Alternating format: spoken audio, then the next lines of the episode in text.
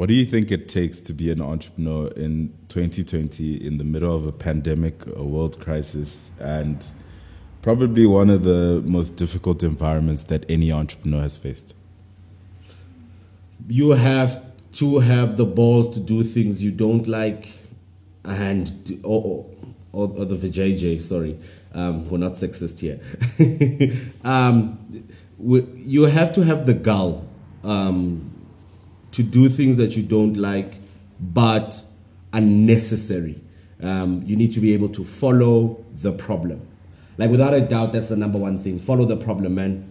Um, I just I've been watching I've been watching a lot of people struggle with COVID, right, with their businesses, and it's very hard. Like one, I was lucky. Um, I'll describe my business later, but I was lucky. But in that luck, there was a lot of work that went to it, you know. Um, and just follow the problem, man. There's there's the all economic activity has now been concentrated to relief efforts for COVID. There's a problem to solve there. Like without a doubt, yeah. that's number one thing that should be happening. Um, follow the problem. You might be end up doing things you don't like, but if you got in this to follow your passions, you're fucked. Like I, I can guarantee you, you are fucked. It's such a difficult environment to just be passionate. Like you really need to have so much more that adds to what you're doing, why you're doing it, how you're doing it. Like this is where the practical side of business I feel was really tested and it wasn't just about how passionate or how much energy you had, but it was like what are your tactics? What are your strategies? How do you think? How do you, you know, make decisions? Um, what kind of leader are you? Um, how do you see your business, you know, lasting in the next, just next week? Um, that was the sort of decisions people were making. Was like, how do you survive? And I don't think passion is like a core driver of something like that. Like it needs to go beyond that. Yeah, uh, passion. Like you should not have passion for what you're doing. You should be passionate about your vocation. What I mean by that is, if you're an entrepreneur, you do one thing and one thing only. You solve problems. Like that's it. That's all you're doing. You're solving problems to extract value from society. Um, if you're not passionate about solving problems, you're gonna be you're redundant. You know, I think um, what's happening with COVID happens repeatedly in cycles, right? And different things cause it. Um, think of the dot com uh, bubble, right, and crash. Think of the financial crash. Think of think of any society that has existed in history. There's a crash, right? And what the crash does is, it's I like to. Th- I'm uh, I'm reading a book called the uh, Kybalion. Um, it's about the ancient truths. It's by the three, and basically the book talks about how um, all religious fundamental truths comes from there. So you can find that's why religions have not that's why, but that's part of the reason why religions have similarity across whatever religion you're listening to, and yeah, and I love I love how it describes the the balancing of things, right? That's the first thing. It's like the balance between. So, for example, heat is not good. Uh, heat and cold are not opposites. They're the same things of differing degrees, right? And yeah. and one of the things that's that, that, that, that, that's also true in there is that destruction is a function of creation. It's not it's not opposites. They're different degrees of the same thing. It's the continuous flow of life, right? And we have this disease of the universe and of mankind of excess. And the economies we saw were economies of excess, you know, um, people raising billions for apps to help their pets be on schedule. Like, that's excess, you know. Um, mm. it, it's not really necessary. So, what, what, what, what the system does every so often is it cleans itself up. And unfortunately, there'll be collateral damage for things that are necessary um, within that process. But man, we need to accept the cleanup. Like this is a cleanup, right? And mm. myself and many other people were uh, collateral damage for the cleanup. You know, um, when I say myself, things I had envisioned for the year could not happen. They had to change. But in that accepting of life, amazing things happened. You know, accepting the reality of what's coming. I mean, uh, for example, my company, we're prepping early March right? Early March for I we're getting locked down. we're to get locked down. Um, like every other country, we're to get locked down. So we started prepping then. And worse, we had just employed five new people, you know. So it's been a crazy time, man. It's been, fuck, awesome. So if if if we go like into that journey, right? Like um, you guys just ended your year having done almost 100 million in purchase orders for small businesses across South Africa, small to medium businesses across South Africa. What does that actually mean? Sure. So it's actually almost 100 million for the year in terms of turnover of the company, but we did pass the 100 million mark in terms of funding for the past three years we've existed. Man, being part of a company, so just for context, first year we did 1 point something million, second year we did, uh, was it just shy of 11 million? And third year we're just shy of 100 million. Um, the only thing we're angry about is that the first two years we kept on adding zeros, and then this time we didn't end a zero. But all, we almost did. we almost did, right? Um, I think we ended up at 92 million for the year. Um, but the funding we have provided has surpassed 100 million if you take the full three years we've existed. And what does that mean? I don't know, Mash. It means more stress. Mash, if I'm being honest, you know, this is my honest, it just means a different kind of stress. I don't feel personally richer, although I'm personally more comfortable. Um, um, financially, but it just means a higher level of management. You know, I'm starting to develop, loosely put, imposter syndrome. Um, where am I supposed to be running this company? Because the things that it requires of me are like, hmm, they're interesting, but I never back down on a challenge, right? So I almost want to sit in the corner of the company and be in charge of brand and innovation, right? And then somebody else runs the rest of the organization. And don't get me wrong, my COO um, is very strong, right? She holds most of the company together, the operational part. I'm in charge of the growth, right? And but still, the CEO still needs to report to me, so I'm still accountable for her work to the board, loose, loosely put, right? Uh, I'm still hired by my board, and the board was very kind to us, um, the execs and the team. Uh, we're one of the best paying companies, man. I, I can yeah guarantee that. Oh no, I don't. I can't. I don't know other people's paychecks. Look, in a in an environment where you know a lot of people are being let go and a lot of companies are you know downsizing, you guys are actually hiring and expanding and making moves to grow. Um, Yeah. What do you think prepared you, especially for a time like this? Um, I know you've spoken about you know running lean, you know not having um, an office space that you pay for, you know in total, but like having an open workspace instead Yeah. um, having a team that can work from home. What other things do you think prepared you guys for this moment to be able to function as a company, but actually excel as well? So it's actually all of the stuff that's outside of the COVID, right? It's all of the reading I've done historically on the likes of Rothschild um, and books like that, right? Um, you know, we talk about the Rothschilds dynasty uh, loosely now that it, it's got its fingers in every part of the world, right? Economically. But we never discuss how they got there. Um, there's a book, uh, The Ascent of Money. It discusses how they got there. And how they actually got there is crazy. They were merchants, right? And then it was wartime, and the, the, the, the, the, the sovereign, the state needed people to move money to the front lines of the war, right? Move resources to the front lines of the war. And them as, as, as shipping merchants were the ones who were available. And that's where they developed their stronghold on economies. It's in the middle of crisis, they were the ones willing and daring to go the mile that nobody else is willing to go, right? And that cemented them with governments. Um, with their government. And then they started realizing that they could bet on wars, you know? It's crazy. Um, so the preparation for that was when when we started seeing lockdown coming and we're like, there's gonna be an economic bloodbath. How do we position ourselves to be able to take advantage of the only places there'll be winnings, right? Some of it you can't predict.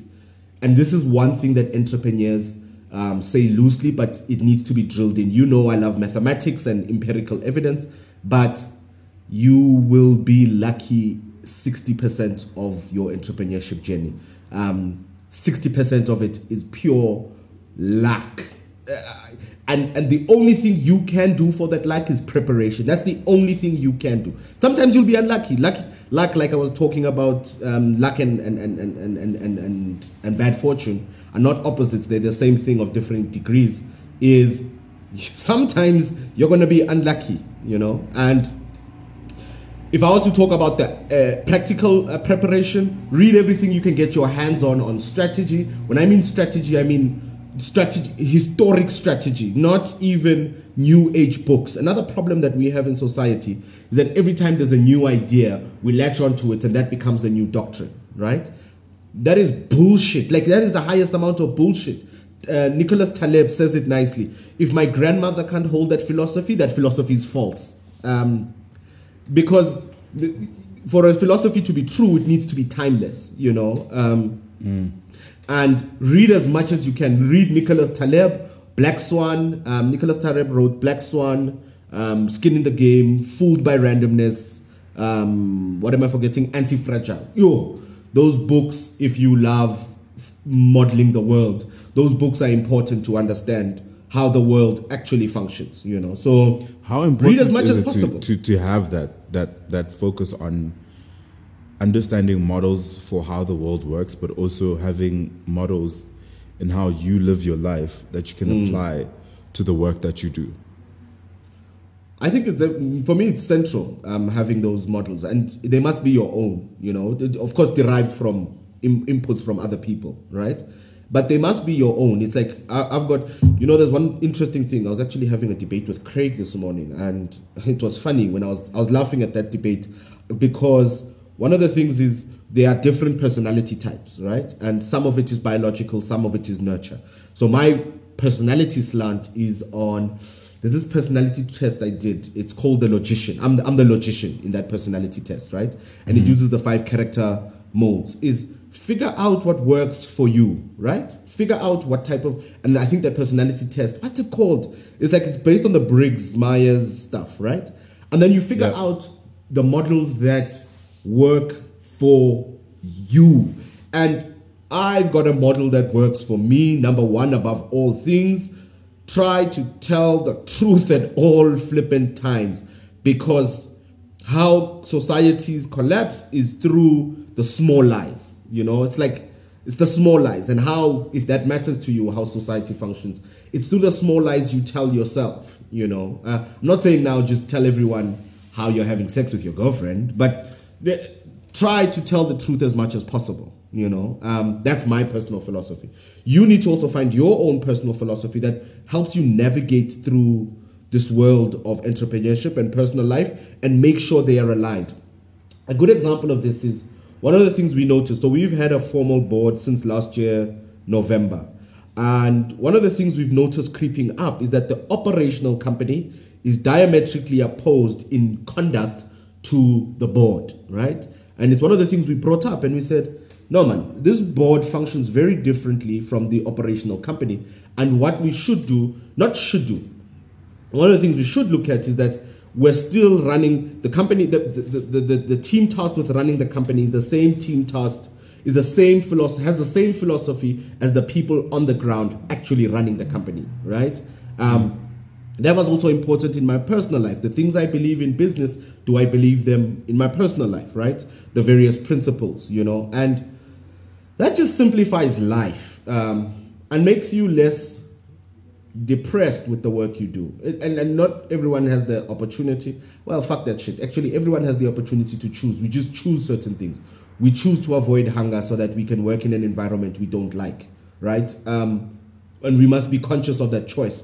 I think the doctrines of, of 2015 onwards in South Africa have uh, eradicated the idea that human beings have choice and we're a, a, function of our circumstances and our environment. I think that is terribly toxic um, to tell an able bodied adult, uh, giving them um, viable and plausible excuses for um, hmm, playing victimhood. Mesh is gonna cut the shit out of that because I know Mesh is not gonna let that shit go on his podcast. Oh no, I'm not gonna cut anything. I've I've decided I'm I'm no longer editing podcasts. I feel like um, you know there's there's a version of entrepreneurship that's sort of starting to depress me. Mm. it's really starting to affect the way I feel and think and see things because we've decided to package it a certain way and mm. just sort of present this perfect molecule mm. or like this perfect capsule of okay this is what entrepreneurship is in south africa. And a lot of those things is is very dishonest. It's very packaged very well and nicely put and i actually think it's it's it's something that we're doing a disservice to not just entrepreneurs that you know exist in the space and are looking at others as as as as a motivator or, or, or as a blueprint, but more so for young people that are going, hey, I'm starting my life as a professional and I'm looking at mm. different things that I could possibly be doing. And they look at entrepreneurship and they go, oh, th- this is a perfect capsule. I can mm. take this capsule and apply it in my life and just like, Sure. it will work.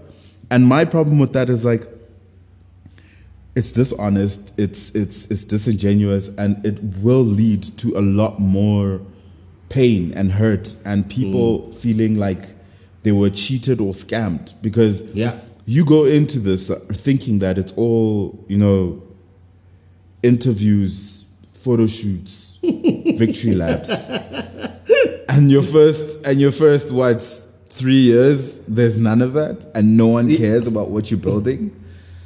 Or you get some success and it feels like that and then it drops off. And like there's a reality i feel like we are not speaking about. And i want i want this podcast to become a blueprint for how honest and more more open we need to be about the ecosystem. Mm. And that's why like i feel like the best podcasts i've ever had have been with you because you have been the one person consistent guest one yes but a consistent friend in the ecosystem that i can say hey leander what do you think about what's happening here? And you'll say, oh no, that's complete bullshit. There's no value mm. there. And there's too few people that are honest and open enough to say, hey, that is a branding exercise. Those people don't mm. actually care about entrepreneurs. You should be mm. looking for someone that's doing something much more deeper in terms of offering value and trying to change their Yeah. situation. And I saw a post by Lebo, um, I think yesterday it was, and he was saying, mm. you know, everyone's giving black entrepreneurs specifically, you know, training programs and incubators. And I posted this as well, but I didn't say mm. the word black because I was even scared, to be honest, and say, look, we have an ecosystem that's disproportionately allo- allocating resources um, to a certain type of entrepreneur and mm. sending the other entrepreneurs to training for three years. So a mm. black entrepreneur spends three years in an incubator, a white entrepreneur spends three months and then gets all the resources. While mm. you know it's those different those differences in how the ecosystem allocates resources, but more than that, how dishonest and disingenuous we're being about the realities and the actual events of what happens in this ecosystem at a granular level. So no more editing. We don't all that I just said was about one thing. I will not edit anything you say. Ah. So please be as open and as candid as, as you possibly can. Can I now talk about tossing salad, which I've never done because it don't get edited out? oh shit! Fuck! I couldn't resist. Um, I love, I love what you've just said, and you know, there's multiple levels where we could change that. And when I when I look at it, right, um, the book I'm reading, Kybalion, it's so interesting. It, it says something. It says um, when when the ear of the student is ready, the voice of the master will appear. So why that's important to what you've just said is there's something we need to do just as the black population. Forget entrepreneurs as the black population. We need to stop getting excited by gestures of grandiose stories and gestures of of um, this is what success look success theater. Yes, that's the word I'm looking for. Right. I'll give you an example. I had an argument um, in a WhatsApp group with some friends, some deep thinkers, who, when Black Lives Matter started, and they were like, they shared a message from Netflix. They were, and Netflix had put up uh, Black Lives Matter and a whole message slap about that, and they were like, this is powerful. I'm like, what the fuck is powerful about that? Nike did that four years ago. We're back here. Uh, black people getting shot by police. It's not powerful at all. Like this is this is me doing a value. Uh, what's this thing called? Value Virtue signaling. signaling. Exactly. This is me value signaling to win your sentiment. There's nothing powerful about this. And I'm not trying to critique Netflix or Nike particularly. I'm just saying we get, you know, that old analogy that they used to say is that um, they joke about this. It's a false story, but it's an interesting joke. They said um, they gave a mirror to Shaka and then we lost the land type of thing, right? Um, that Yeah. analogy is that analogy is quite apt to this. It's like we love these grand gestures of um, um, uh, affiliating with blackness. It's like fuck, shut up. Like fuck, stop rewarding sentiment. The structural problem of black people dying in America, which we'll discuss in a, in a different um, tone or, or, or segment is a function of economics. Until you fix the economics of black people, that you don't have the prerequisite power to change the pol- power p- politics of the, the system. So the system can kill black people without any consequences because the power does not lie in the fuck like this annoys me to the T you know like it's the I worst kind of thing But what what what is, what would what what would real support and allyship actually look like? Huh. So interestingly, I'll answer first the entrepreneurship, then come back to that, right? Um, the first layer in entrepreneurship is just buy and shut up. Buy and shut up. If you got good service from a black entrepreneur, shout it from the top of your lungs. Um, if you got shit service, point it out to them before you come to social media, right? We've got this very bad disease. We never say when Pick n Pay fucks up an order or Woolworths fucks up an order, we don't say white entrepreneurs, right? We say Pick n Pay and Woolworths. But one black entrepreneur fucks up your order, it's like black entrepreneurship with the exorbitant prices. And it's like, that's the first layer, right? And that creates the economies of um, black entrepreneurship thriving, right? You change the economics. And then, secondly, two black entrepreneurs um, stop doing it for the gram. Like, fuck. like, guys, I It's run a business. Crazy. It's kind of crazy, right? Like the first podcast we ever did was called um, "Stop Building Brands, Start Building Businesses." Obviously, Businesses. that's like an oversimplification, but like what it went into was focusing on the value that you create, the problem that you're solving, and the business that you're building, instead of focusing on like what it might look like on the outside, mm. and having a over focus on mm. the aesthetic of what on, what your entrepreneurship journey looks like. I feel like that hasn't changed. I actually think it got worse. Yeah, it would because there's less and less value being created, but there's everyone who's figured out how to hack the system. I can be popular if I can post X, Y, and Z, right? Like that's literally what's happened to the market, right? So if we stop entrepreneurs from doing it for the gram, fuck, we'd win, we'd win, we'd win, man, because Man, the real entrepreneurs I know, and don't get me wrong, there are real entrepreneurs I know who don't do it for the gram, even though they are on the gram because it drives their business. But if you stop, if you stop posting and fucking actually build, let me let me give you context, Mesh. Let me give you context. Um, I run a fucking hundred million rand a year company now, right? I drive a Ford Fi- uh, what's this? Not even a Ford Figo, Suzuki Swift. Um, I'm not saying anything wrong with that. It's just, but even on top of that, it's not even mine. The company owns it, uh, right? Um, the where all of my money goes is on my daughter, right? Like most of it, right? And that's what we should be building. We're, we're first generation entrepreneurs. You, you're not going to change structural problems of economies by being a heavy spender, then say it's my prerogative. Fuck you, it's not your prerogative. You're part of a collective that's been disenfranchised for over 400 years in various ways and in everywhere in the world. You need to jack the fuck up and be part of the solution. Because what you're gonna do is create jealousy amongst the people who are around you.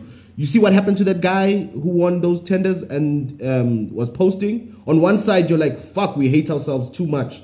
Why are we bringing this guy down? And then the other side, why are you showing off to the world your got your your your your your your, your proceeds? It's like, man, shut the hell up and build. You know, like, whew, man, that's I'm passionate about that. I, I'm sure you What do you tell. What do you think people misunderstand about that responsibility of being, you know, first generation entrepreneurs, right? So, the the whole idea is that you know our parents couldn't do it. They that wasn't Hmm. a dream that they had. Obviously, there are some parents that got through, you know, grandparents that got through that found a way to make Hmm. it happen. But we're generally the first sort of generation of people that actually can think about entrepreneurship as being a viable option and like being very, very committed and building something valuable.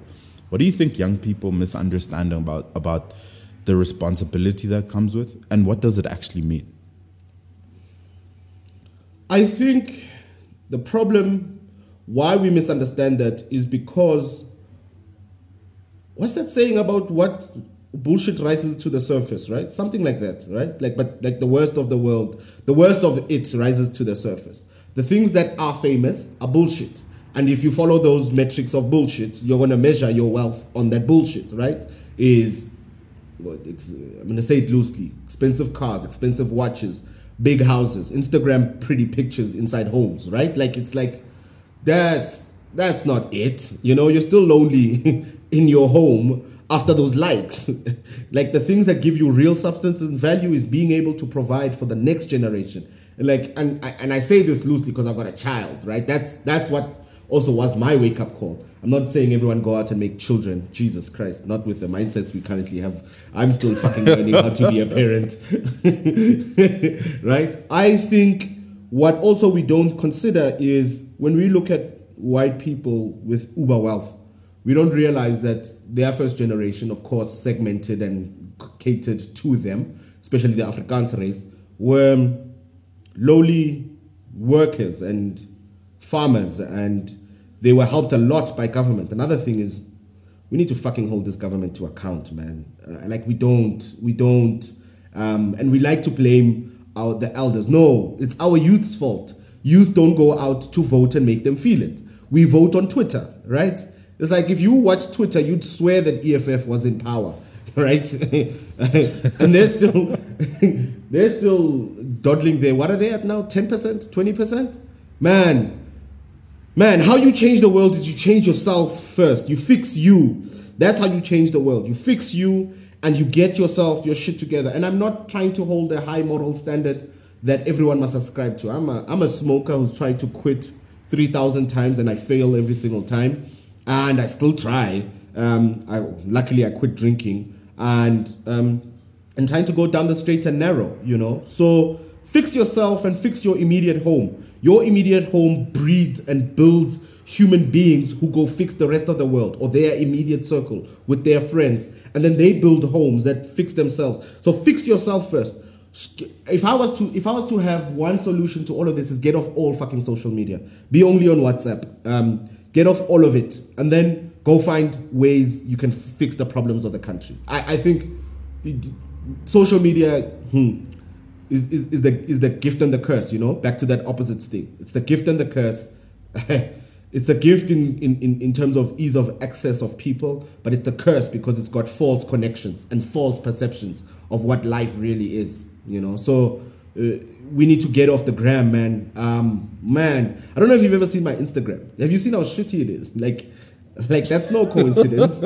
like it's like I, I, I don't I don't have wealth to flaunt or to pretend to have wealth. The wealth I have is the people I love and the people that love me. Right? That's my true yeah. wealth. You know. Um, Look, I, I will say though, you know, unfortunately, I'm a social media addict. That's a reality that you I'm make money off of it. Right? Fuck that shit. Let's tell the truth, man. Yeah, I mean, yes, I do make money off of it. But here's the, that's the the sort of nuanced thing that I wanted to say was like, there are parts of social media I believe that where I feel I can because of that access to people mm. and being able to focus my content or the work that I'm doing on enabling people to do stuff that they be- believe in, right? So making content about how to start a podcast, how to build an online store, how to do this, how to do that. I use those platforms to share that yes. content and also, you know, leverage brands to to be able to make money from that 100%. Platform. And I think there is value in doing that one driving impact building communities mm. and making sure that you're adding something that actually is counter to the reality of what it mm. is now right so mm. a lot of it is noise and that's something that i think a lot of people don't realize is how much noise yeah.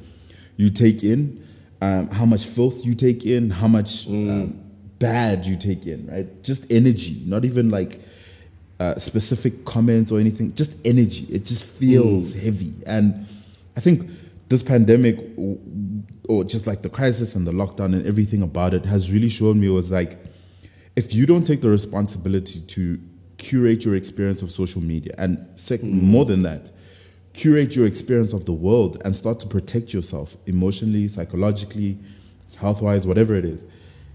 Like this pandemic threw away everything around your circumstances determine everything. I feel like you have mm. so much control in your own like mm. who you are and what you do and the decisions you make are fundamental to what happens to you. And like it's just it's it's the simple things of like, okay, if you don't sanitize your hands and you keep on touching stuff and you put the, mm. your hands near your face and then you catch this thing and then you know, or you don't wear a mask and you put yourself Yeah. at risk. It's the same thing with you spend five hours on Twitter. You don't curate who you follow. You don't curate the hmm. content you're consuming. You're just constantly taking in all hmm. of it. Rubbish, and there's no the rubbish. protection. You don't protect hmm. yourself in any way. You don't take a break, you know, switch off, screen off, just like, okay, I'm going to step away from this place. Because I always think of, of social media now as a place that you visit. And the longer you stay there, the more difficult it is for you to understand how it affects you. And pulling away from that is important.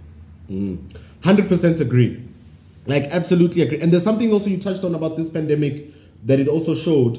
Like it's a good demonstration of the thing I was describing earlier that if you don't take care of yourself, you risk hurting other people, right? Like so you might not die from the COVID, right? If you stop taking care of yourself, that's how you fix the world, right?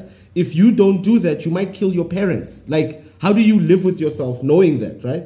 And that's a good apt analogy for how you conduct yourself influences your life and you need to curate. And i want to be very clear mesh when i was saying that it's because i speak so bluntly with swear words now.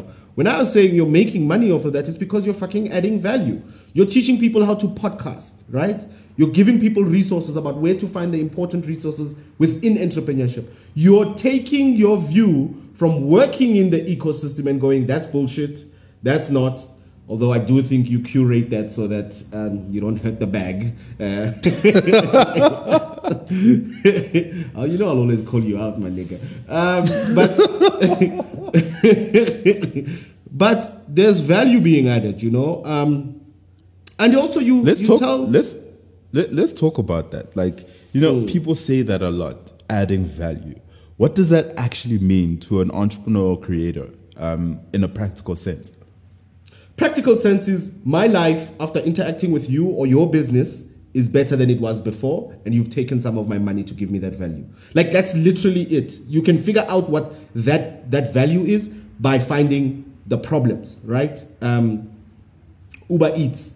I hate cooking i hate getting out of the house to go do something right it's like oh now i have to go prepare and pretend i bathed uh, no i can sit in sit in my place and order some food, right? I feel like this food. You've solved the problem for me, right? And my problem is worth more than the money I'm giving you for this problem. Like literally thinking about, and it's the time value of money. Like if I think about, okay, I feel like this food, but in order to go get it, I'm gonna have to first bath, um, and then drive out. So the bathing, let's say half an hour to an hour, however long, and then driving out, it's the 30 minutes there and back, no matter how close it is, and then um, coming back, um, having exhausted that energy, um, and then eating, or eating even in the car inconveniently, because then I come back, I've wasted two hours of my day, so I have to get back to work.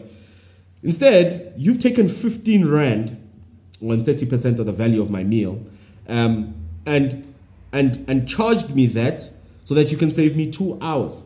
Um, loosely put, for example, somebody running a company of my size, um, the value of your hour is anywhere from a thousand rand to two thousand rand, loosely put.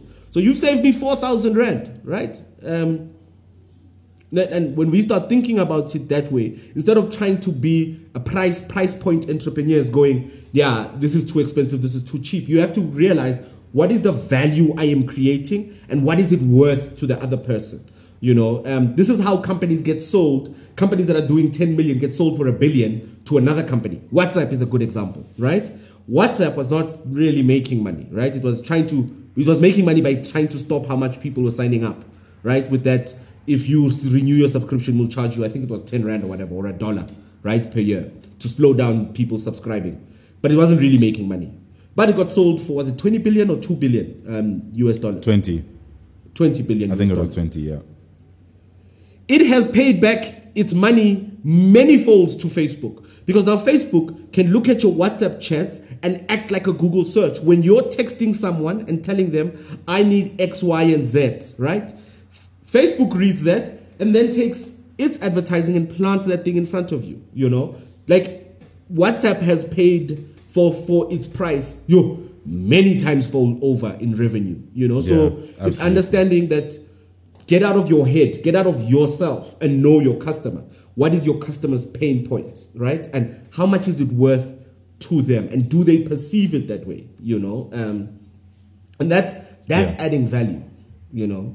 And and I think another one that people you know use as just a this is what entrepreneurs should be doing is solve problems, right? So in the world we exist in right now, what do you think the opportunities are? Who's spending? I mean, that the good question is who's spending right now, you know? There's only two categories of people who are spending or organizations that are spending government and corporates, right? Corporates that are open. Those are the people who are spending. What problems are they dealing with? I've got a, I've got a friend. Um, I, I can't give too much details on this because, I mean, we're discussing it in confidence, right? He was running a different business, right? Um, before COVID was doing very well, and it's still doing okay. But when COVID started, he noticed, oh, corporates are going to need X, Y, and Z, right? Man, that business has sold more in its first two months of existence and raised, I think it raised 2.5 million um, in that time in grants.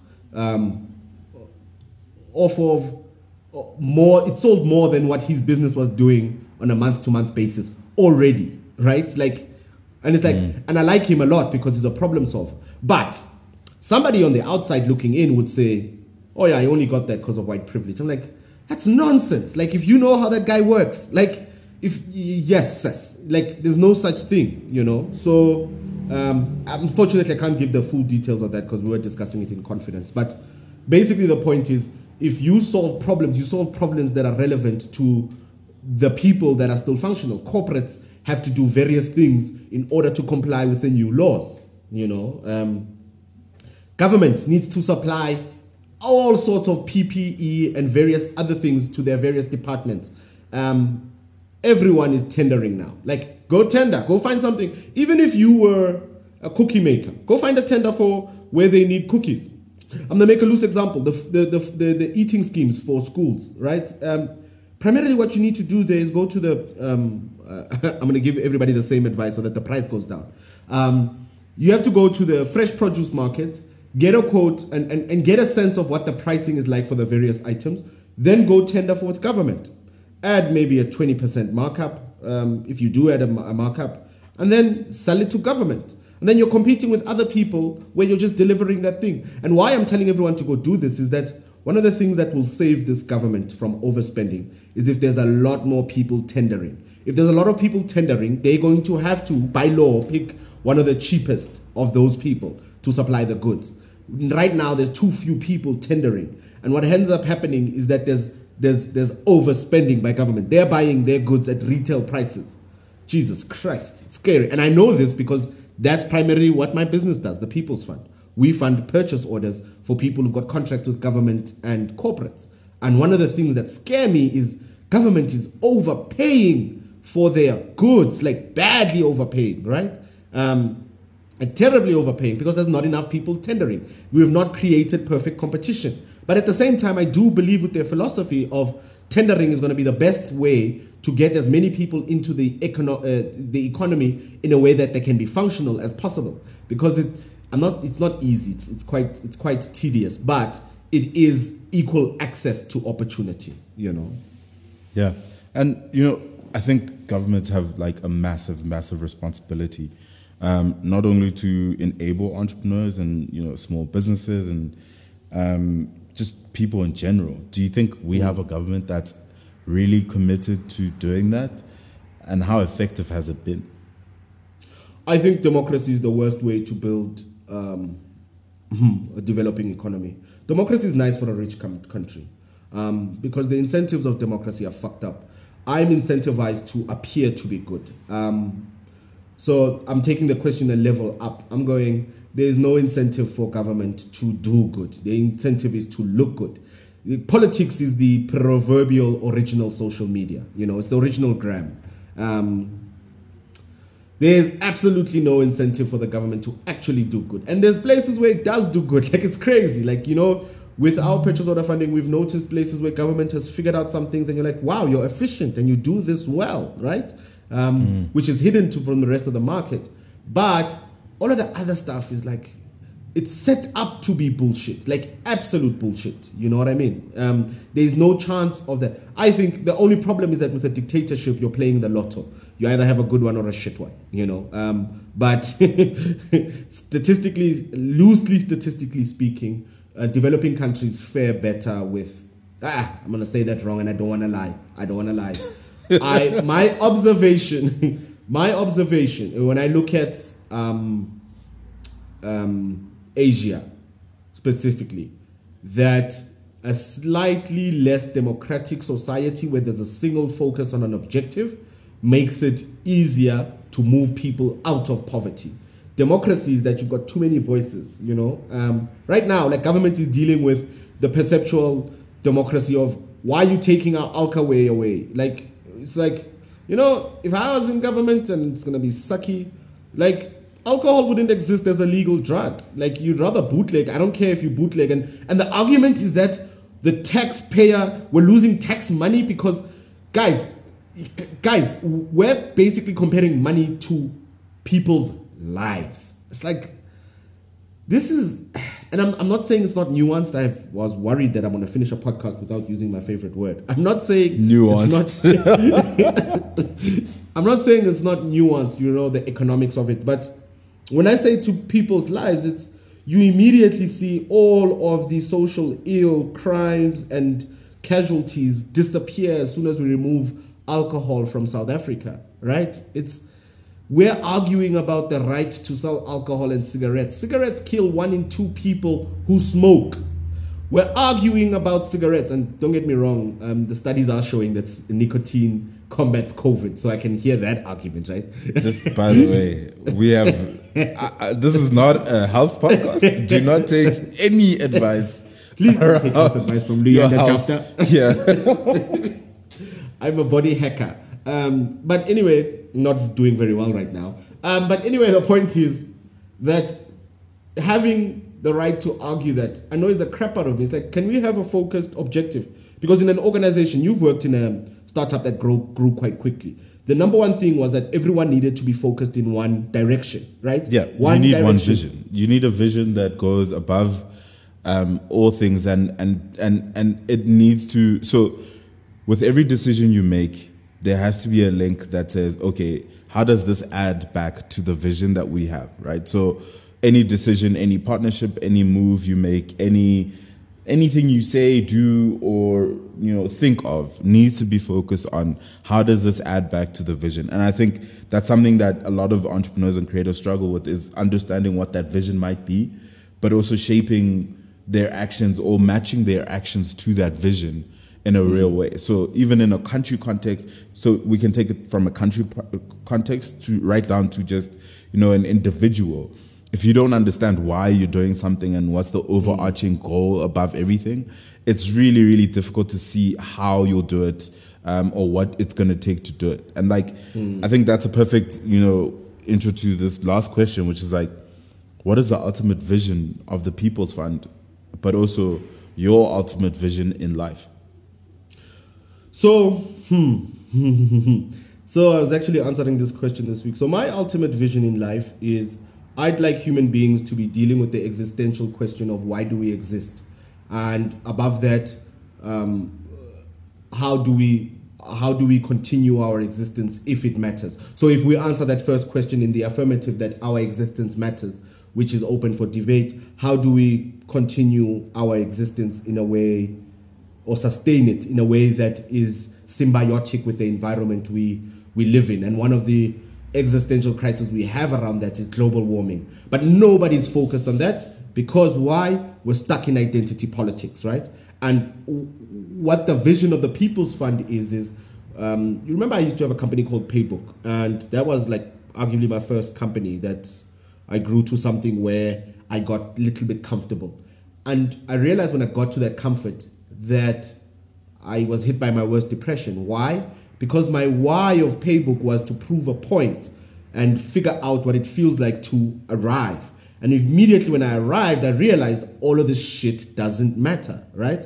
So, but I would have never understood that on an empty stomach, right? So, one of the things is nobody's going to listen to the global warming argument when blackness is still suffering adverse inequality and and and not just blackness like all of the elements of intersectional feminism right? Like blackness gender um, sexual predilection and all of those things. So if you can solve the number one impediment to those power dynamics right which is the economics of it we can start having conversations. Because i can't i can't talk on an empty stomach right? Um, uh, so that's that's the ultimate vision of of the people's fund is equal access to opportunity for those who strive to seek it. Actually, Klulu said that, you know, within the company. He framed that, right, like quite nicely. Like we believe in access to opportunity for those who strive to to to to to, to who see who strive to seek them, right? Seek out those opportunities and execute on them. So the ultimate vision of the People's Fund,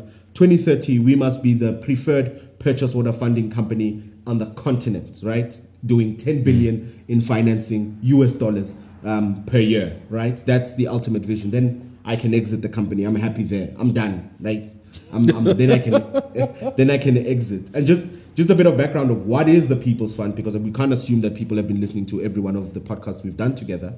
Um, People's Fund is a purchase order fund. You're gonna wait until we hit an hour of recording to say this. Yeah, because when they're ending, then they can go apply to get funding.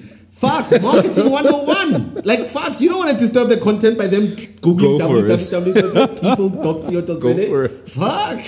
So, the People's Fund is a purchase order funding platform. Um, basically, what you do, you come to us when you've won a contract with government or corporate, and then um, you ask for funding, we fund it, and then we take 6% of the value of your purchase order.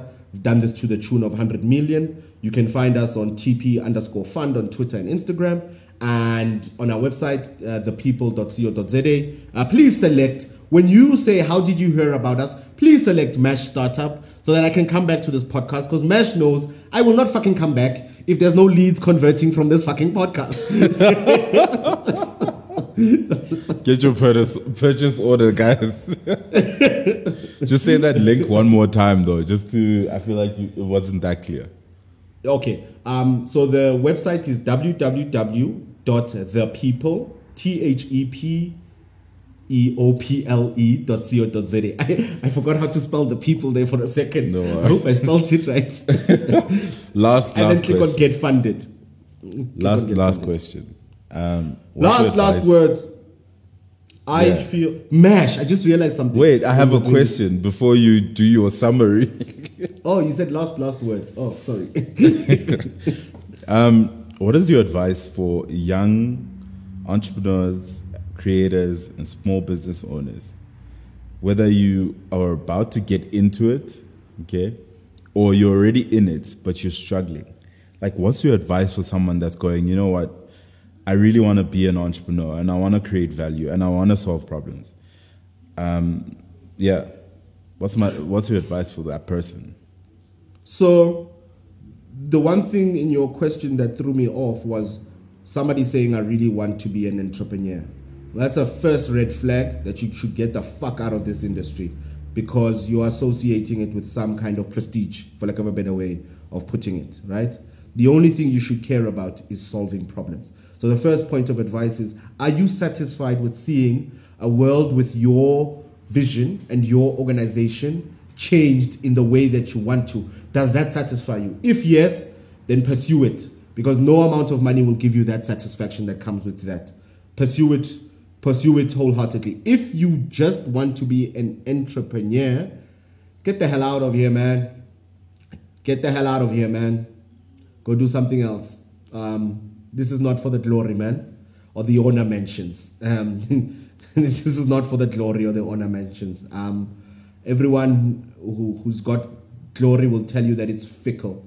In fact, the the more the more successful your organization becomes, the less you want to do interviews or glory things. You hate them. It's like Mash will tell you, like every time he says, "Oh yeah, I've got a talk going on, and I'd like you to come on," it's like, "Oh fuck, mesh."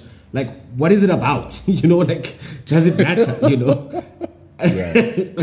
you know, because yeah. it's like, ah, man, I think like the waste of time. You know, we're rejecting PR interviews all the time, and it makes some of my friends very angry. And I love them to bits, but I can't stand doing talks. I can't stand it. It's like we're wasting time. I think the last talk I did, I told the entrepreneurs who here owns a business. They raised their hands. I'm like, what the fuck are you doing here? Why aren't you in your business? They never invited me again. Um, why aren't you in your business building it? I don't think I'm going to invite you to my podcast again.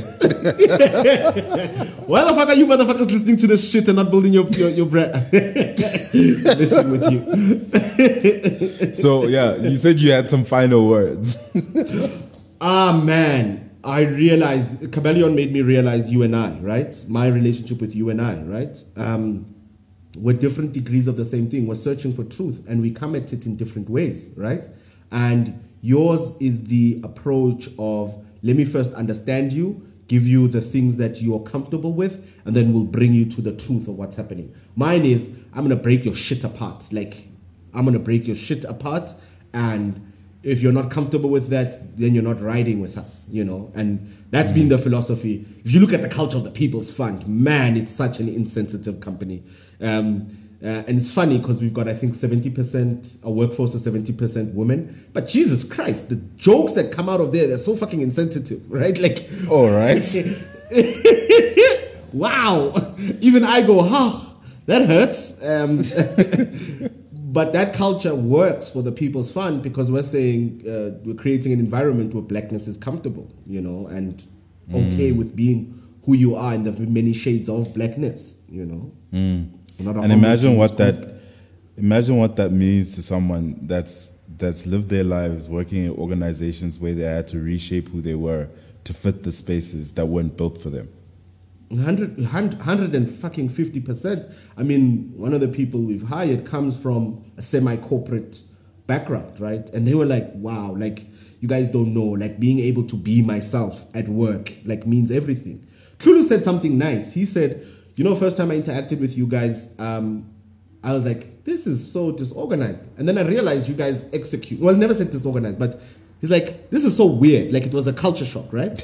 And then he saw us execute and he was like, fuck, I just realized that the actual thing is that we've, we as society have associated whiteness with formality and, and, and execution. Instead, it's like it has nothing to do with that. You can be yourself in this environment and still be the best player, you know? So that's that's the space we're creating at the People's Fund. Be yourself, man. Don't be afraid don't be afraid to be yourself. And we won't agree. You know, like I've got diametrically opposed views with many of the people I, I work with, you know, and I love engaging with them, you know. Um, I mean, a social media manager, for example, you know her very well, Rutendo, right?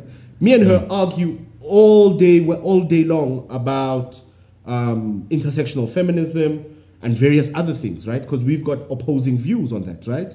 Mm. But we have an amazing relationship, you know, because that's allowed within the company to be different. Mm. That's powerful, man. I really, really appreciate your honesty, your openness, um, your willingness to do this every other cycle. So usually we do it once a year, but this is the kind of year that we had to do it twice. so I appreciate this. Um, I appreciate my relationship with you. I think you a super game changer, man. Um, I can't wait to see what Thanks, you do man. in the future. No, thanks, man. It's crazy actually when you mentioned that. I know it was that closing, but you know, it's crazy when me and you were talking um, beginning of the year. We were doing five million a month, right? Um, mm. We're at we're at twenty million a month now, right? Like it's six months later, and it's like shit, and it's like you're my stop and smell the roses moment, right? Like because I'm really frustrated, right? Like, and you can tell even in my tone, right? Like the stress. I'm I'm trying to rush mm. so I can go do work, right? But you might mm. stop and smell the roses because it's like, fuck, we've grown, you know. There's um, there's there's there's growth happening, and mm. I think you you can miss those moments and not be conscious and completely. Mm. Not see or feel or really appreciate what it means. So I'm glad that mm. that that this helps you do that. They better fucking sign up for purchase order funding and put Mash startup there. Otherwise, I ain't fucking coming back. We ain't smelling roses until fucking 2030 when we've got 10 billion in the fucking bank account. I'm joking, guys. I'm fucking No bad. Thank you so much. no, thanks, Mash. Thanks, Mash. Cool.